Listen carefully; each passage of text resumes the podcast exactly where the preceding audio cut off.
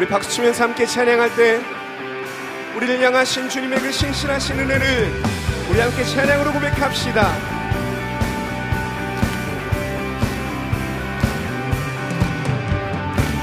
주 신실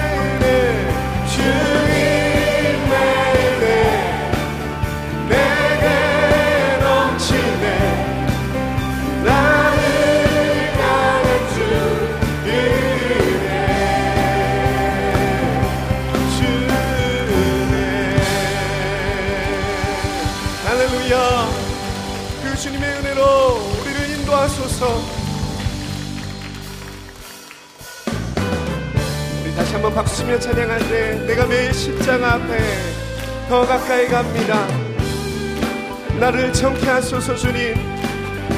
주의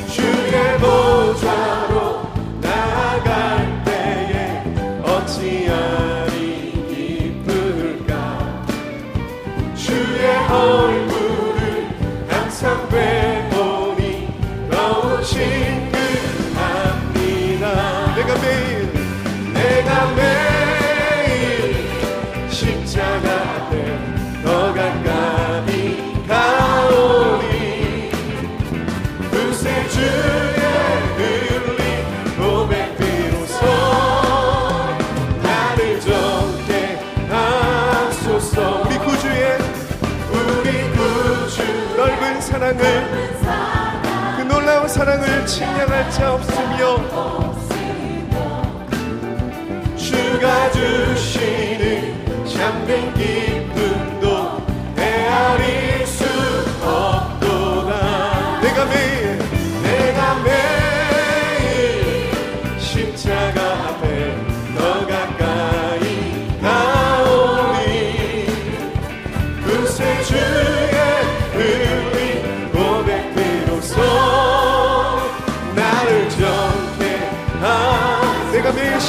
앞에 내가 매일 십자가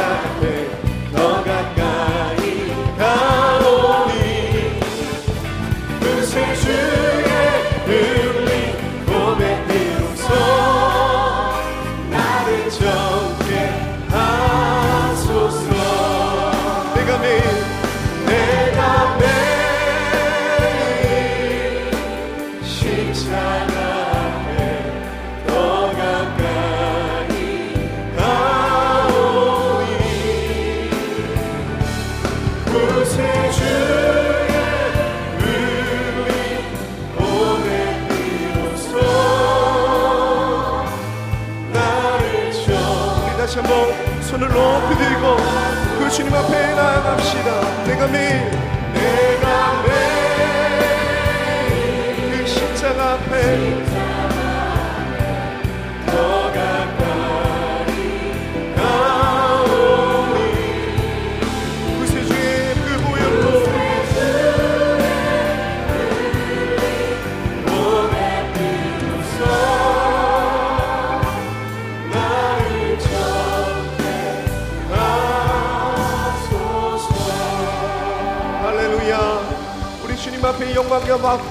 영광의 박수 감사의 박수를 올려드리며 나아갑니다.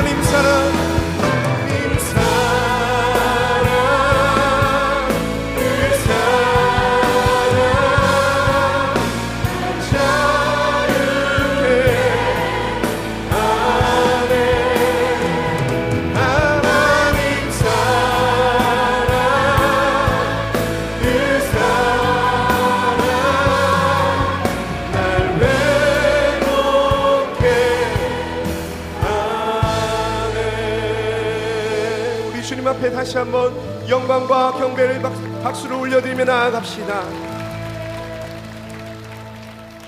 오늘 우리에게 주시는 하나님의 말씀은 창세기 3장 14절에서 24절까지의 말씀입니다.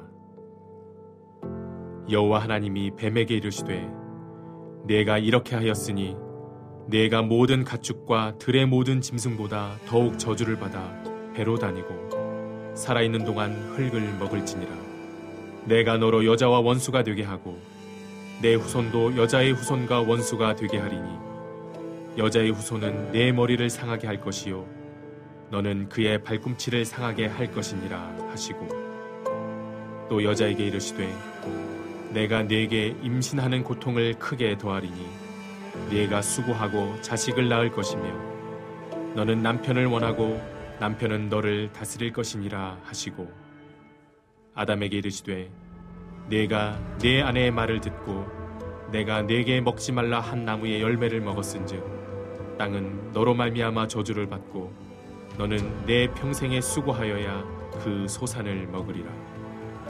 땅이 내게 가시덤불과 엉겅퀴를 낼 것이라.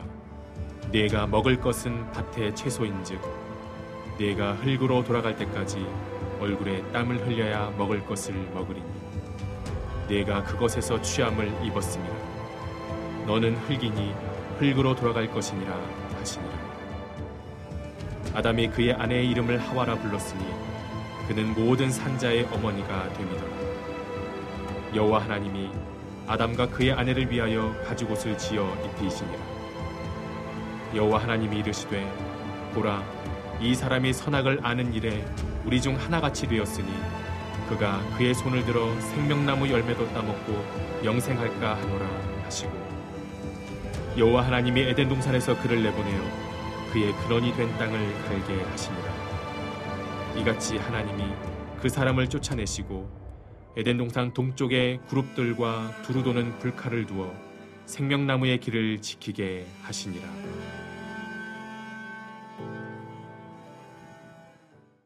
하나님이 창조하신 모든 질서의 아킬레스건은 어, 동산 중앙에 있는 선악을 알게 하는 나무에 있습니다. 아, 이 나무는 하나님과 피조물 사이에 어, 차이를 선언하시는 하나님의 방식이었습니다. 더불어서 아, 최초의 인간이 순종해야 할 아, 언약이었습니다. 선악과의 표시는 내가 너를 창조한 하나님이, 하나님이다 라는 이 슬로건의 상징이고 아담아 내가 너를 사랑한다라는 이 하나님의 사랑의 세레나다입니다. 그런데 최초의 인간은 에덴 동산에서 아, 이 하나님의 상징인 선악과를 뿌리채 뽑아버렸습니다. 나에게 순종해서 어, 내 사랑 안에 거하라라는 이 하나님의 외침을 외면하고 죄의 유혹에 자신의 운명을 넘겨버렸습니다. 그 죄의 유혹은 하나님과 같이 되고자 하는 욕망이었습니다. 아무것도 부러울 것 없이 모든 은혜가 주어진 이 에덴에서 인간은 하나님의 은혜를 저버렸습니다. 인간의 모든 죄의 핵심이 무엇일까요? 죄에 대해서 많은 아, 성경학자들이 이야기를 하고 우리 역시 죄에 대해서 생각해보고 성경 말씀에서 찾지만 모든 죄의 핵심은 바로 하나님을 아, 대적하는 교만입니다. 죄는 내가 하나님의 자리에서 모든 것을 판단하고 하나님과 같이 행세하고자 하는 모든 교만의 영역 속에 들어 있습니다. 하나님의 자리를 대신하는 것, 그 모든 것이 교만이며 그것이 바로 죄인 것입니다. 때문에 하나님은 에덴의 반역 이후에 인류의 역사 속에서 교만을 가장 큰 죄로 여기시는 것입니다. 에덴의 죄의 결과는 참담했습니다. 피조물인 인간이 창조주인 하나님을 떠난 결과는 하나님이 창조하신 모든 질서들의 파괴를 가져왔습니다. 자, 후세대로서 창세기 역사를 보고 있는 저와 여러분들은 여기서 이제 딜레마에 빠집니다. 아, 무슨 딜레마냐면 하나님의 두 가지 대표적인 속성 때문입니다. 하나님은 죄를 용납하시지 않는 거룩하신 분이죠. 하나님의 대표적인 속성입니다.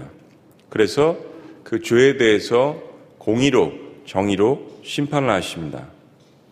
근데 동시에 하나님은 사랑의 하나님이십니다. 그래서 하나님은 죄인들에게도 은혜를 베풀어 주십니다. 우리가 살아있는 동안 임하는 하나님의 은혜죠. 에덴의 반역의 사건 속에서 하나님의 거룩을 통한 공의의 심판이냐, 아니면 하나님의 사랑을 통한 은혜가 주어질 것이냐. 성경을 전체적으로 본다면 인간이 짓는 모든 죄들의 사건 속에서 하나님은 사실은 이 두 가지 대표적인 성품을 가지시고 죄와 또 죄인들을 다루시는 모습을 저희들이 볼 수 있습니다. 사실 우리가 지금 하나님의 즉각적인 공의에 의해서 심판을 받지 않기 때문에 저는 말씀을 증거하고 여러분은 자리에 앉아서 예배 드릴 수 있습니다. 그 자체가 이미 하나님의 은혜가 작용하고 있는 것입니다. 오늘 말씀을 통해서 에덴의 반역을 다루시는 이 하나님의 공의 그리고 하나님의 이 사랑의 모습에 대해서 함께 동시에 은혜를 나눠보고자 합니다. 자, 먼저 에덴의 반역에 대한 하나님의 공의가 심판이 시작됩니다. 반대로 죄를 지은 순서대로 다시 돌아가서 하나님께서 먼저 뱀에게 이야기를 하십니다. 자, 14절 말씀 다 같이 읽습니다. 시작. 여호와 하나님이 뱀에게 이르시되 내가 이렇게 하였으니 내가 모든 가축과 들의 모든 짐승보다 더욱 저주를 받아 배로 다니고 살아있는 동안 흙을 먹을지니라. 에덴의 타락은 음, 다른 짐승들에게도 저주를 가져왔습니다. 그런데 뱀의 저주는 가장 심각한 수준이었습니다. 뱀은 배로 기어다니고 흙을 먹는 저주를 받았습니다. 이사에서 말씀을 보면 이것을 문자적으로 표현해서 뱀은 흙을 양식으로 삼을 것. 또 미가서 7장 말씀은 뱀처럼 티끌을 핥으며 라고 표현을 했습니다. 뭐 우리가 아는 것처럼 실제로 뱀은 흙을 먹지는 않습니다. 이것은 사탄의 패배와 굴욕에 대한 상징적인 표현인 것입니다. 그리고 뱀은 동물 중에서 여자의 후손인 인간들에게 가장 증오심과 혐오감을 유발하는 동물로 취급을 받게 될 것입니다. 뱀을 애완동물로 키운다든지 뱀을 사랑한다든지 하는 것은 정상이 아니죠. 뱀과 인간은 서로 원수의 관계가 되어버렸습니다.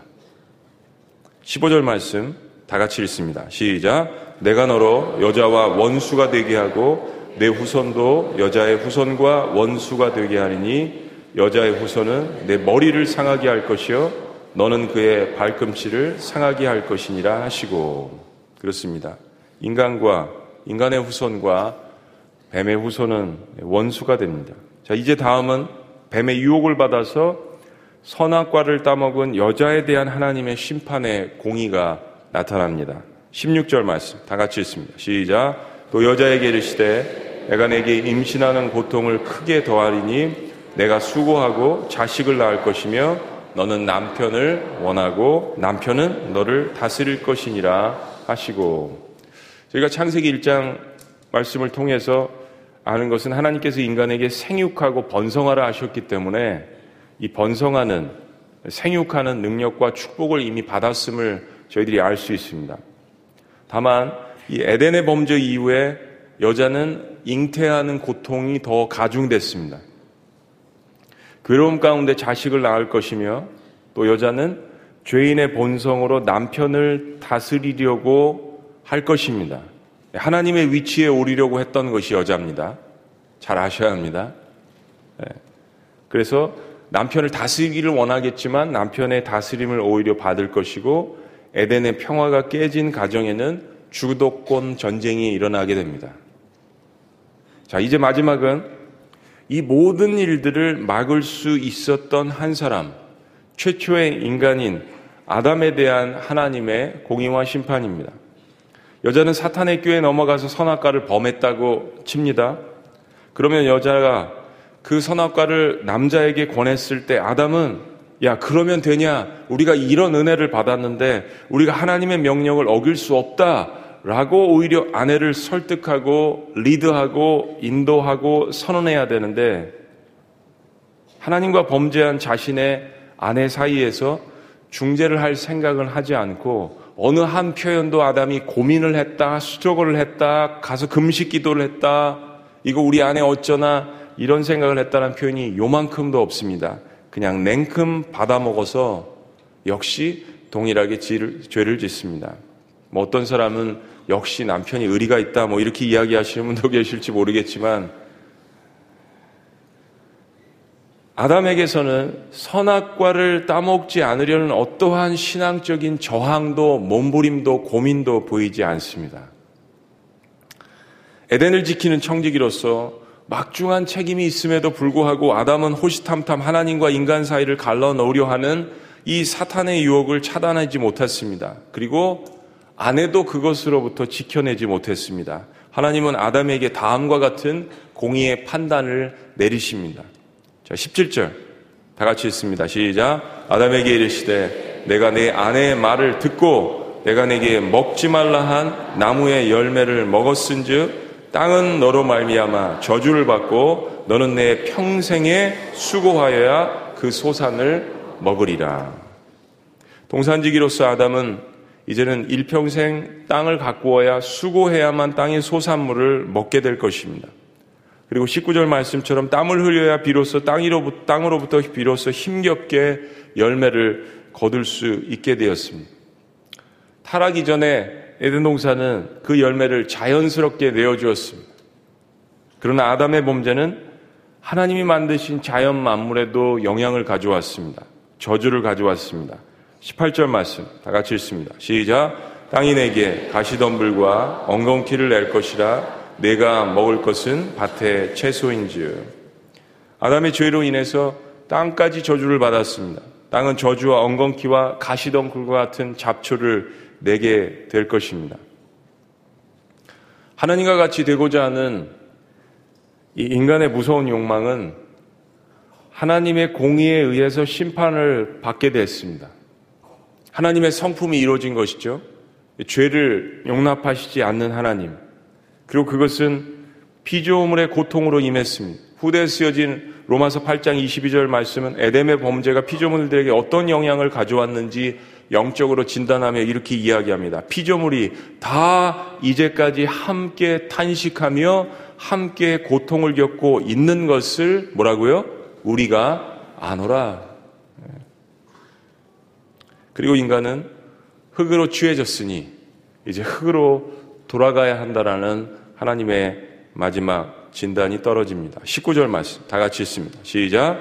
내가 흙으로 돌아갈 때까지 얼굴에 땀을 흘려야 먹을 것을 먹으리니 내가 그곳에서 취함을 입었음이라 너는 흙이니 흙으로 돌아갈 것이니라 하시니라. 에덴의 범죄는 이처럼 하나님이 창조하신 전 영역에 영향력을 미쳤습니다.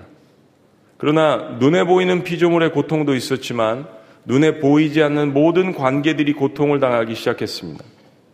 우리가 두 번째 시간에 창조 질서에 대해 설교할 때 이야기한 것처럼 하나님은 눈에 보이는 세계만 창조한 것이 아니라 눈에 보이는 세계들이 온전히 돌아갈 수 있도록 눈에 보이지 않는 특별히 질서에 관해서 관계에 대해서 사명에 대해서 창조하셨다는 말씀을 들었습니다. 그런데 아담의 죄는 이런 창조 질서의 관계도 영향을 주고 파괴를 가져왔습니다. 아담과 하나님과의 관계가 파괴되었습니다. 인간은 하나님을 두려워하기 시작했습니다. 숨기 시작했습니다. 하나님을 대면할 수 없게 되었습니다. 하나님과의 연교가 교통이 끊어졌습니다. 아담과 피조물과의 관계는 어떻습니까? 자연과 동물들과의 전쟁이 시작됐습니다. 동물들도 인간을 무서워하기 시작했습니다. 육식이, 육식이 생겨나기 시작했습니다. 약육 강식의 시대가 왔습니다. 아담과 하와의 관계는 어떻습니까? 서로가 주도권을 가지려고 하는 관계가 되었습니다. 창세기를 읽으면서 우리가 깊이 깨달아야 하는 것 중에 하나는 죄를 선택한 결과가 얼마나 무서운 결과들을 도미노처럼 가져오고 있는지를 우리가 절감하는 것입니다. 왜 만물이 고통을 받아야 하는지 그 원인이 무엇에 있는지를 반면 교사 삼을 수 있는 것이 이 창세기의 말씀입니다. 자, 그러면 이제 창세기의 이야기는 여기서 끝나는 것일까요? 비록 인간이 하나님의 사랑에 반역한 죄를 지어서 대역죄를 지어서 이 지경이 되었다지만 하나님의 창세기는 그러면 여기서 실패하는 것입니까? 여기서 끝나는 것입니까? 그렇지 않습니다. 창세기는 우리가 알듯이 시작에 불과합니다. 하나님의 사랑은 끈질긴 사랑으로서 오늘날까지 지속된다라는 것을 보여줍니다. 거룩하신 하나님의 공의의 심판만 있다면 이야기는 여기서 끝났을 것입니다. 그러나 하나님은 사랑의 하나님이시기 때문에 오늘도 에덴의 반역자들에게 은혜를 베풀어 주십니다. 자, 15절 말씀을 다시 봅니다. 우리 15절 다 같이 읽습니다. 시작. 내가 너로 여자와 원수가 되게 하고 너의 후손도 여자의 후손과 원수가 되게 하리니 여자의 후손은 내 머리를 상하게 할 것이요 너는 그의 발꿈치를 상하게 할 것이니라 하시고 상세기 3장 15절에 표현되는 여자의 후손이 누구일까요? 이 여자의 후손이라는 말은 전통적 신학으로 원시 복음이라고 이야기합니다. 바로 둘째 아담으로 오시는 예수님을 뜻하는 것이라고 전통적으로 해석을 합니다. 15절 말씀처럼 사탄과 인간들 사이에는 역사적으로 끊임없는 전쟁을 치러왔습니다. 교회사 2000년 역사도 그렇고 에덴 반역의 이후의 사건도 그렇고 그러나 여자의 후손은 결국 사탄의 머리를 상하게 할 것이다. 이것은 바로 여자의 후손 가운데 이 땅에 도래할 메시아 예수 그리스도 하나님의 아들을 계시하는 말씀입니다. 비록 십자가의 고난으로 예수님이 돌아가시는 사건, 즉 발 뒤꿈치를 상하게 하는 이 상징적인 이 일이 있겠지만 죽음에서 다시 부활하셔서 사망 권세를 멸하시고 사탄의 머리를 부숴 버리실 것입니다. 아니 이미 그렇게 하고 하셨다라는 것을 사실은 우리는 알고 있습니다. 하나님은 인간이 죄로 인해서 흙으로 돌아가도 영원 속에서 지음받은 하나님의 형상을 회복할 수 있는 길을 이미 이 에덴의 반역 사건의 속에서 만들어 놓으신 것입니다. 죄 가운데서도 하나님의 사랑과 은혜가 실현되어지는 것입니다. 그리고 하나님은 아담과 그 아내를 위해서 가죽 옷을 입혀 주십니다. 자, 21절 말씀. 21절. 다 같이 읽습니다. 시작. 여호와 하나님이 아담과 그의 아내를 위하여 가죽 옷을 지어 입히시니라. 처음에 아담과 하와가 범죄를 했을 때 무슨 일을 했습니까? 무화과 나뭇잎에 뒤에 숨었습니다. 그런데 하나님께서는 이 사건을 통하여서 가죽 옷을 입혀주셨습니다. 가죽 옷을 입는 게 성경적인지 잘 모르겠습니다. 무엇이 이뻐서 이들에게 하나님께서 이렇게까지 하셨을까요? 우리가 하나님이라면 정말 배은망덕한 인간에게 어림도 없는 일입니다.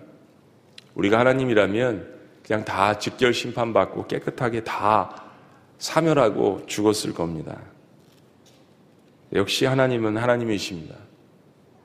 가죽 옷이 왜 갑자기 등장을 할까요? 가죽 옷에 어떤 의미가 있을까요? 왜 하나님은 가죽 옷을 입혀 지으실 생각을 하셨을까요? 가죽 옷을 입혀주려면 짐승을 잡아야 합니다. 피를 내야 합니다. 생명을 살리기 위해선 또 다른 피가 필요합니다. 에덴의 범죄 이후에 구약에서 죄를 지은 인간들이 하나님 앞에 나아갈 때마다 무슨 일을 했습니까? 동물을 잡아서 피를 내었습니다. 생명은 곧 피에 있은즉 피가 나면 죽고 피를 수혈받으면 살게 되는 것입니다.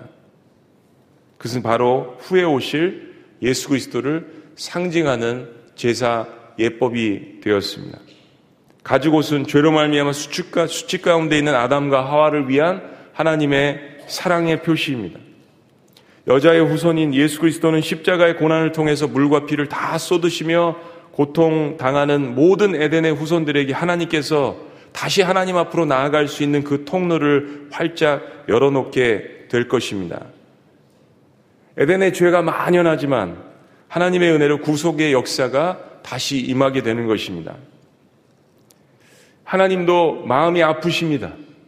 예수님이 이 땅에 오셔서 죽은 나사로를 보고 눈물을 흘리신 것을 보면 예수님께서 성전에 들어오셔서 사람들이 하나님 앞에 제대로 예배하지 않고 하나님을 업신여기 여기는 모습을 보고 마음에 거룩한 분노가 생긴 이런 모양들을 보면 하나님 역시 마음이 아프시고 눈물이 있으시고 애리시고 하나님 역시 지금 배신당한 마음에 아프고 쓰리고 사랑에 배신당한 이 마음을 무엇으로 다시 되갚을 수 있을까요? 네, 하나님께서 그들에게 하나님이 창조하신 한 동물을 잡습니다. 그리고 그를 죽여서 피를 냅니다. 그리고 그들에게 그 동물의 가죽을 주셔서 그들의 수치와 아픔을 가리게 하십니다. 무엇보다도 동물을 잡아 피를 내어 그들의 수치와 아픔을 가리워 주시는 하나님의 이 사랑과 은혜가 묻어나오는 대목입니다. 하나님은 결국 그의 아들의 죽음을 통하여서 죄인들의 수치와 아픔을 가려 주시는 것입니다. 아니, 이미 그렇게 은혜를 받은 자들이 저와 여러분들이십니다. 그리고 아담은 이 와중에도 그의 아내의 이름을 하와라고 지었습니다. 이제까지는 여자라. 그 뜻은 생명 혹은 생산자라고 말씀드렸습니다. 절망 가운데 있습니다. 수치심 가운데 있습니다. 그런데 하나님의 이런 은혜를 경험한, 체험한 아담은 자신의 아내에게 생명이라는 소망의 이름을 지어 주었습니다. 그리고 마지막 하나님의 은혜가 베풀어집니다. 그것은 에덴 동산에서의 추방입니다. 아니, 목사님 뭐라고요? 추방이 은혜라고요? 그렇습니다. 인간은 선악과를 먹고 눈이 밝아져서 수치심을 느꼈습니다. 그리고 죄를 느끼고 하나님을 두려워하는 상태에 직면해 버렸습니다. 그래서 하나님은 그런 온전하지 못한 상태로 생명나무까지 따먹으면 영원히 사는 죄 가운데에서 수치심 가운데서 두려움 가운데서 영원히 사는 저주를 받게 될 것임을 아시기 때문에 에덴 동산에서 내어 쫓아 버리셨습니다. 여러분 생로병사의 상태로 영원토록 산다는 것을 한번 생각해 보세요. 죄 가운데에서 영원토록 우리가 산다는 것을 생각해 보세요. 하나님의 예, 은혜가 아닌 것입니다. 저주받은 죄인으로서 영원히 산다고 생각해 보는 것, 영적으로 충분히 저희가 상상해 볼 수 있죠. 에덴에서 쫓아내시고 생명나무를 취하지 않게 하신 것은 범죄한 인간을 향한 하나님의 크나큰 배려입니다. 하나님은 하나님의 형상을 입은 인간이 하나님과의 관계가 단절된 상태에서 고통 가운데, 수치심 가운데, 두려움 가운데 영혼을 사는 저주를 받는 것을 원하지 않으셨습니다. 그래서 하나님은 첫째 아담의 실패를 극복할 둘째 아담인 예수 그리스도를 통하여서 second chance 두 번째 기회를 인간에게 부여하신 것입니다. 하나님은 자신의 아들을 십자가에 달아 죽게 하시면서 한편으로는 우리를 에덴 동산에서 쫓아내신 하나님이 너무합니다. 너무합니다. 라고 애통해하는 인간들에게 말씀하시는 거예요. Everybody deserves a second chance. 모든 사람이 두 번째 기회가 주어질 자격이 있다라는 것을 선포하시는 것입니다. 그것은 하나님이 에덴에서 추방하시면서 여자의 후손이 사탄의 머리를 깨뜨릴 것이라고 주셨던 언약의 완성이 되는 것입니다. 둘째 아담의 이야기는 인간이 아무리 하늘을 두루마리 삼고 바다를 먹물 삼아도 이해할 수 없는 하나님의 사랑과 은혜입니다. 존 뉴턴이 고백한 대로 Amazing Grace, 놀라우신 갚을 수 없는 하나님의 사랑인 것입니다. 하나님의 말씀인 성경을 자세히 보면 시대마다 인간들은 하나님을 배역합니다. 우린 계속해서 노아의 홍수도 볼 것입니다. 창세기 이후에 어떤 배역한 사건들이 계속해서 일어나는지 인간의 이 죄 속에 들어있는 이 반역에 대한 이 정서는 노아의 홍수 이후에도 여전히 계속해서 가인의 후손들을 통하여서 이어지지 않습니까? 그러나 거룩하신 하나님은 공의로 심판을 하시면서도 또한 끊임없이 멈추지 않고 그 은혜를 베푸십니다. 끊임없는 불순종에 끊임없는 하나님의 은혜가 지속되는 하나님의 사랑의 이야기가 바로 우리가 보고 읽고 묵상하는 성경의 이야기입니다. 이 땅에 오신 둘째 아담의 은혜 가운데 살고 있는 우리들에게는 이 모든 것이 특별 계신 하나님의 말씀 바로 성경으로 주어져 있습니다. 인생의 수많은 선택의 갈림길에서 저와 여러분들은 오늘도 에덴 동산에서 선악과를 바라보며 서 있습니다. 나는 어떻게 할 것인가? 나는 이 순간에 어떤 선택을 할 것인가? 나는 어떤 가치관을 가지고 살아갈 것인가? 거기서 온전한 선택을 하려면 하나님께서 우리에게 주신 이 특별 계신 언약의 말씀을 날마다 읽고 묵상해야 합니다. 앞으로 우리 교회에서 해야 할 일 중에 가장 중요한 일은 바로 말씀을 온전히 묵상하고 그리고 삶에 실천하는 것입니다. 하나라도 그 들은 말씀을 나의 삶 가운데 영역에서 한 그루의 선악과를 심으려고 노력하는 그 몸부림, 하나님의 거룩과 공의가 무엇인지, 하나님의 사랑과 은혜가 과연 무엇인지 날마다 성경을 통해서 균형 있게 깨닫고 삶에 실천하는 것입니다. 거기에 하나님의 놀라우신 은혜와 사랑이 더욱더 넘치는 한 해가 되시기를 주의 이름으로 축원합니다. 성경에 있는 수많은 인생의 실패와 성공의 이야기를 통하여서 하나님의 지혜와 지식이 충만한 올 한 해가 되시기를 주의 이름으로 축원합니다. 고린도서 15장 19절에서 22절은 이렇게 이야기합니다. 만일 그리스도 안에서 우리가 바라는 것이 다만 이생뿐 삶뿐이라면 모든 사람 가운데 우리가 더욱 불쌍한 자이니라. 그러나 이제 그리스도께서 죽은 자 가운데서 다시 살아나사 잠자는 자들의 첫 열매가 되셨도다. 사망이 한 사람으로 말미암았으나 죽은 자의 부활도 한 사람으로 말미암는도다. 아담 안에서 모든 사람이 죽은 것 같이 그리스도 안에서 모든 사람이 삶을 얻으리라. 할렐루야. 기도하시겠습니다.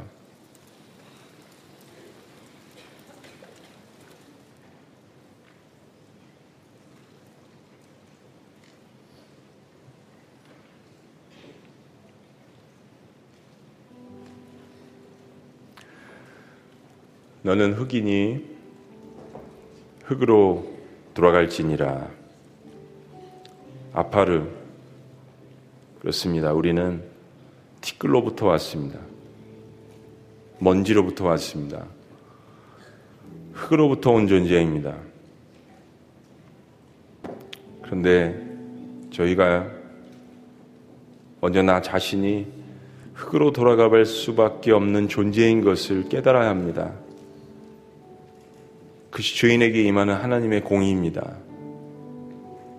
나도 역시 똑같은 선택을 할 수밖에 없었던 아담과 하와라는 것, 아니, 그보다 더한 죄를 지을 수 있는 인간이라는 그 사실을 깨달으며, 그래, 나는 흙에 불과하구나. 하나님의 사랑을 온전히 깨닫지 못했던 흙에 불과하구나. 라는 사실이 그 자체를 깨닫는 것이 바로 하나님의 은혜가 아니겠습니까? 그럴 때 세상의 티끌과 같은 존재인 나를 그의 아들을 통하여서 다시 살리시는 하나님의 사랑을 기억해야 합니다.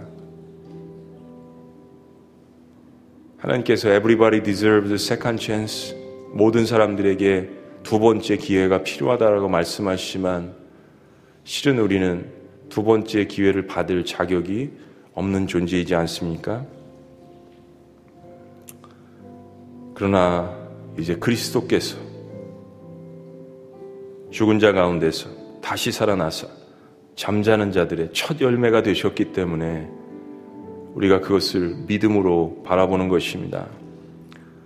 사망이 한 사람으로 말미암아 왔다고 주님 앞에 불평하고 하나님의 사랑과 은혜를 왜곡하지만 죽은 자의 부활도 한 사람으로 하나님의 아들로 말미암는도다 라는 이 말씀에 믿음을 부여하시기 바랍니다. 첫째 아담 안에서 모든 사람이 죽은 것 같이 그러나 그리스도 안에서 둘째 아담 안에서 모든 사람이 삶을 얻으리라 이 영생의 말씀을 통하여서 하나님 앞에 다시 한번 일어나는 저희가 될 수 있도록 하나님 저희를 붙들어 주시옵소서 이 신년 특별 새벽 기도를 통하여서 태초로 돌아가서 우리에게 가죽 옷을 입혀 지으시고 피를 내시어서 예수 그리스도를 통하여서 우리에게 다시 한번 하나님과의 그 사랑의 감격을 회복시키시려는 그 하나님의 사랑에 깊이 빠져드는 저희가 될 수 있도록 주여 인도하여 주시옵소서. 하나님의 공의와 하나님의 거룩하심 때문에 저희가 진멸할 것 같았으나 그러나 하나님의 사랑과 은혜 때문에 다시 살아난 자로서 구원에 대한 감격이 우리 가운데 살아나는 올 한 해가 될 수 있도록 인도하여 주시옵소서.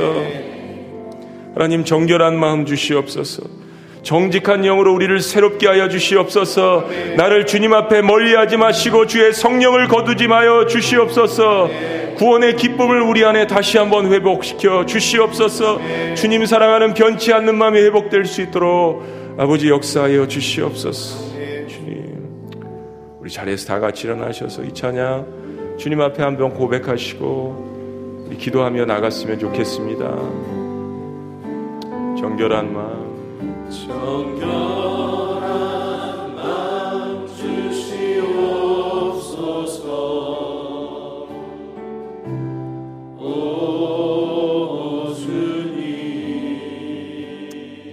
정직한 영을 정직한 영을 새롭게 하소서 다시 한번 고백합니다. 정결한 마음 주시옵소서. 정결한 마음 주시옵소서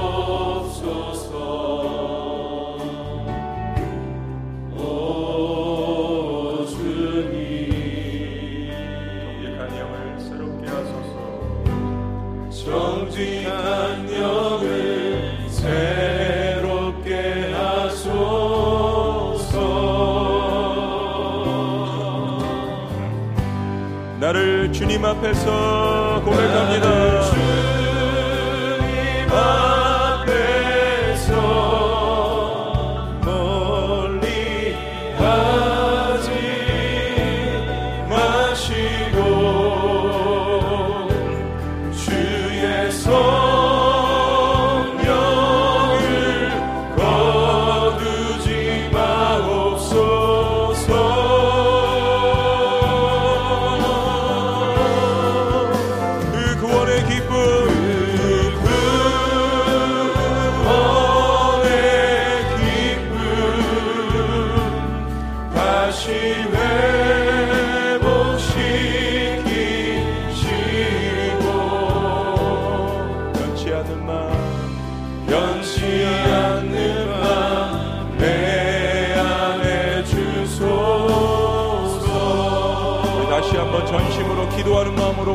고백합니다. 오 주님 정결한 마음 주시옵소서. 정결한 마음 주시옵소서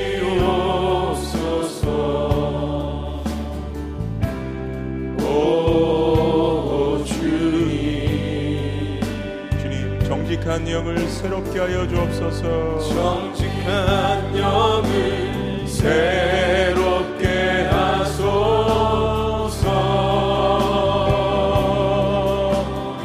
한번 고백합니다. 주님 정결한 마음 주시옵소서. 정결한 마음 주시옵소서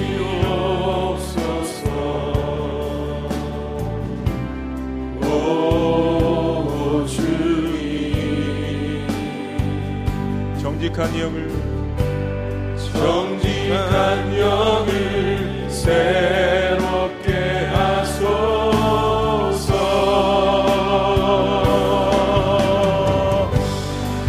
애통하는 마음으로 외칩니다. 나를 나를 주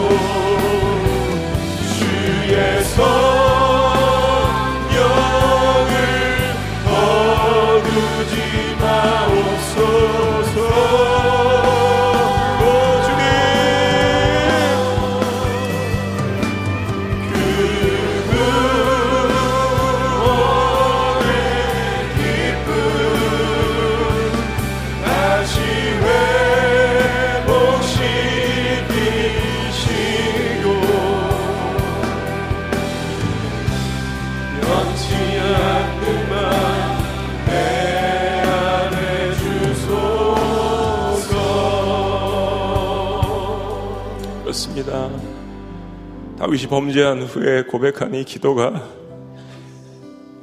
에덴 동산에서 범죄한 후 고백한 우리 모두의 기도가 될 수 있도록 하나님 구원의 기쁨을 회복시켜 주시옵소서. 주의 성령을 거두지 말아 주시옵소서. 변치 않는 맘 내 안에 허락하여 주셔서 예배하는 기쁨이 살아나는 올 한 해가 될 수 있도록 인도하여 주시옵소서. 우리 가정에 하나님께서 함께 하시는 성령의 역사가 끊이지 않도록 인도하여 주시옵소서. 나를 멀리하지 마여 주옵소서. 뒷걸과 같은 아파를 미약한 종이지만 하나님 나를 가까이 하여 주시옵소서. 우리 다 같이 주여 한번 외치시며 주님 앞에 기도하며 나가기를 원합니다. 외치십니다.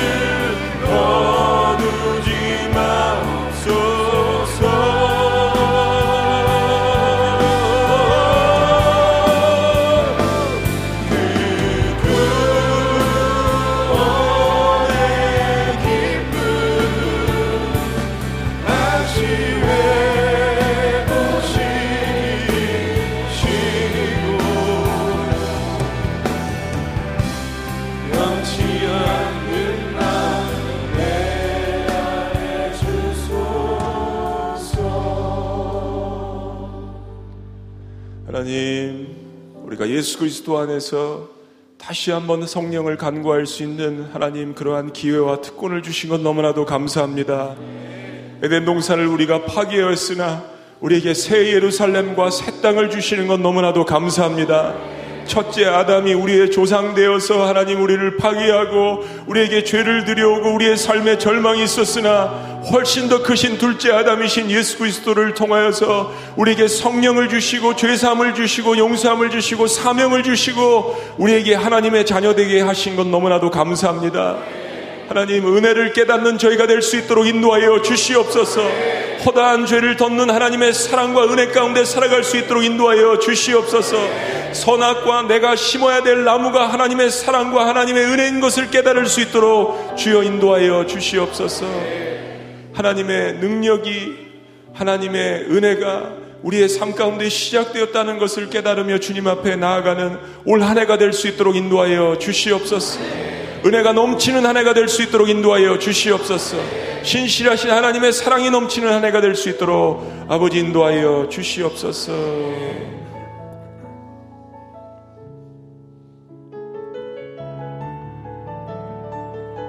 시작됐네.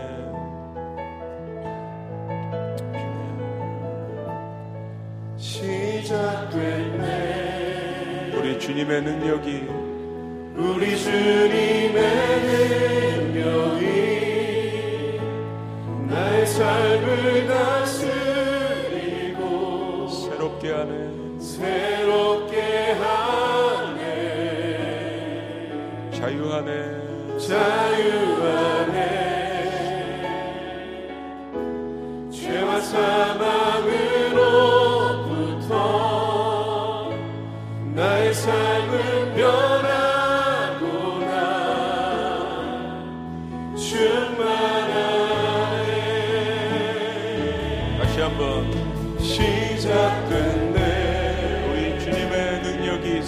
선포합니다. 우리 주님의 능력이 나의 삶을 다스리고 나의 삶을 다스리고 새롭게 하네 선포합니다. 자유하네. 자유하네